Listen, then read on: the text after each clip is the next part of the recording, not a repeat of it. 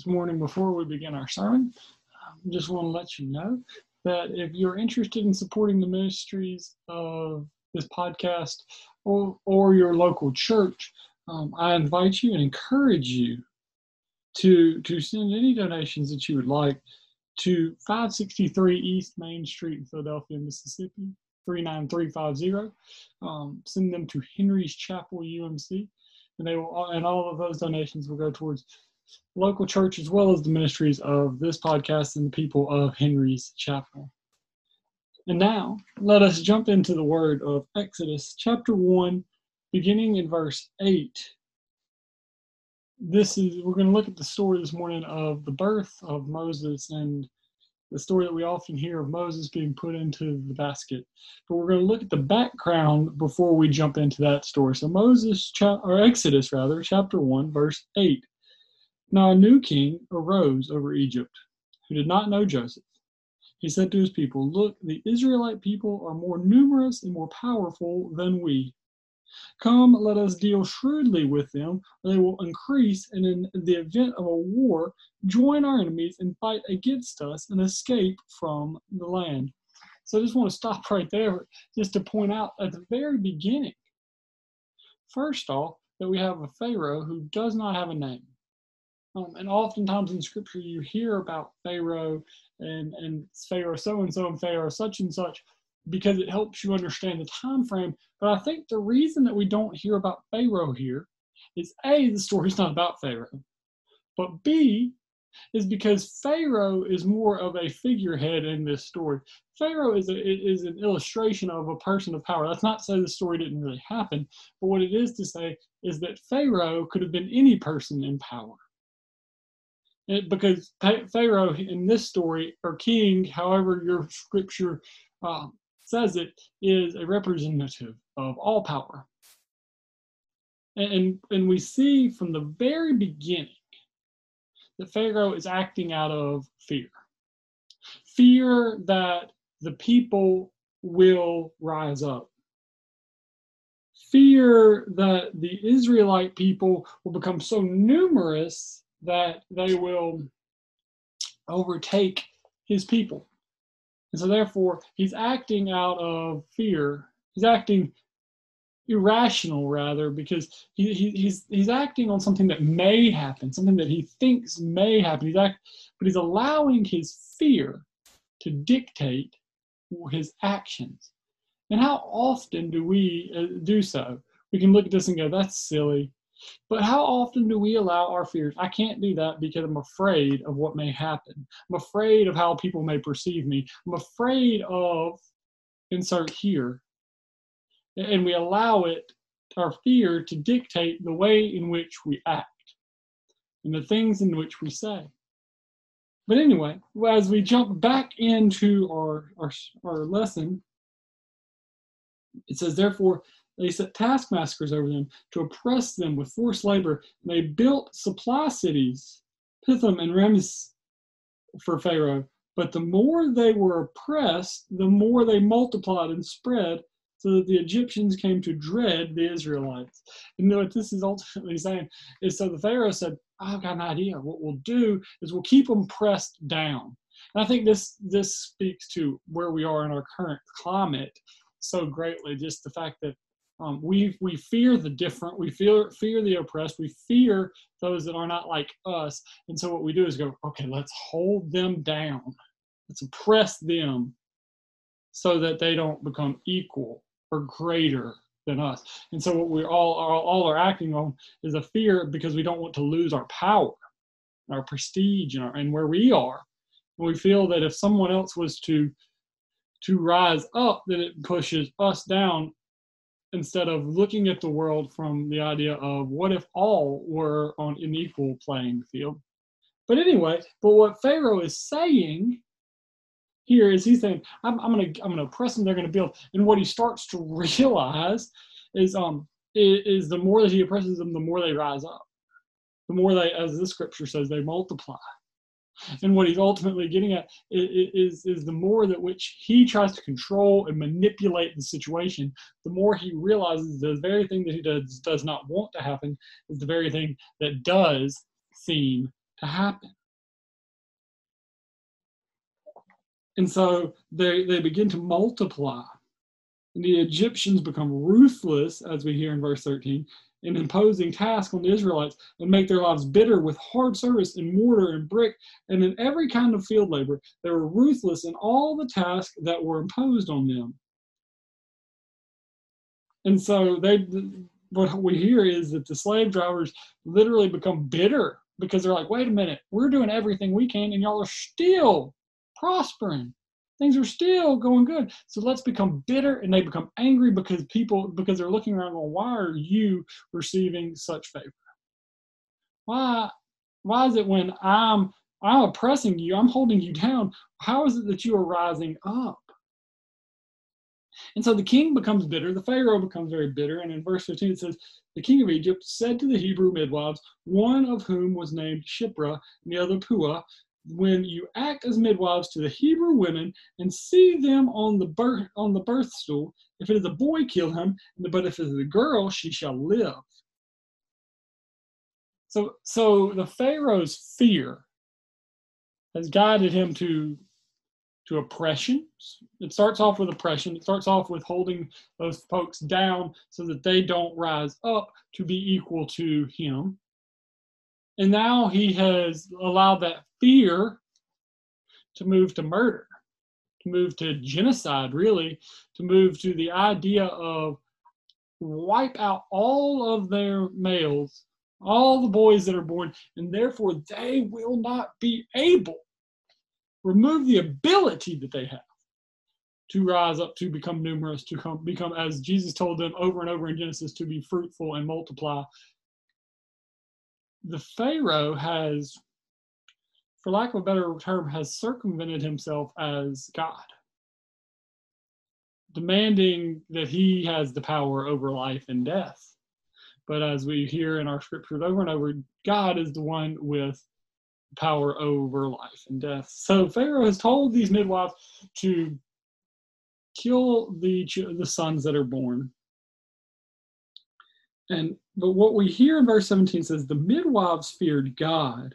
They did not do as the king of Egypt commanded them, but they let the boys live. And I think this is just such a beautiful t- passage because what it's ultimately calling us to question is what do we fear more? And, and when this talks about a fear of God, it's not a, oh no, God may smite me fear, but it's a healthy fear of God. It, it, it, it's that it's that fear, it's that reverence, if you will. Um, I've, I've said it before that my growing up, one of the things that my parents could always say that would get me right at the core of who I was is when they would look at me and go, We're not angry, we're just disappointed. And, and I lived not necessarily in a fear, but because I loved and respected my parents, I didn't want to disappoint. I wanted to do what they desired for me. As St. Francis de Sales said, we must fear God out of love, not love him out of fear. And I think what we're hearing here is the fact that the midwives loved God. But they, they feared him because they had a healthy love of God and they realized who God was and his awe and, and his amazingness and how almighty he was. And so, or is, and so they they choose to be fearful of God as opposed to be fearful of man. But I think so often in our world, we act on behalf of being fearful of man, what others will think, how others will perceive us.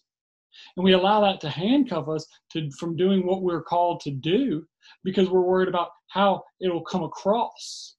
I, I can't post that on Facebook because because people know me as this, and if I say something that goes against what I what, how people perceive me, then it won't be good. Uh, if I if I act in a way that a white male should not act, and if I vote in a way that somebody from this place should not vote, or if I say something that, that, that the people around me don't necessarily buy into, I, I will receive pushback, and I'm not willing to hurt myself. And what we start to do is we act out of self preservation instead of reverence of God. We act out of, our, out of preserving ourselves instead of preserving the kingdom of God. But these midwives, as we hear, they feared God and did as God as God commanded, not as Egypt, the king of Egypt commanded. And so the king of Egypt summoned the midwives and said to them, Why have you done this? And allowed the boys to live. And the midwife said to Pharaoh, Because the Hebrew women are not like the Egyptian women, for they are vigorous and give birth before the midwife comes to them. So God dealt with the midwives, and the people multiplied and became very strong. So, while yes, the midwives are doing right, what we hear here is when the when the Pharaoh says, "Why?" that they play to the Pharaoh's legitimate racism and prejudice towards these people. And they say they're like beasts, they're like animals. They just they don't wait. They're they're they're having babies before the midwives can even get there. They're like animals in the field. They just they pop out babies and then they keep going. And Pharaoh, because of this prejudice, absolutely hears it and receives it as, as truth. And I and and this echoes over and over in our own society where we form our prejudice, we form our beliefs, we form what we think to be true. And so anything that aligns with what we want to believe and what we want to be true, we automatically mark as truth instead of researching any instead of seeking any of it. You see, what the midwife said was not true. They were there and they were giving birth to these babies. They just weren't killing them because of their fear of God. But Pharaoh heard something that he liked that he that aligned with his beliefs about these people and said that must be true. And how often do we do this? We really need to search our hearts and our minds to say, just because I want it to be true, is it true? Just because I want to believe this, do does that make it true? And to be willing to do the legwork and the heart work to, to research and to see how true these things that we claim to be really are because what we see is the pharaoh is acting literally out of the the fear of of power of losing his power but he's also acting out of the ignorance and judgment of a another person. And so god dealt with the midwives and put and people multiplied and became very strong.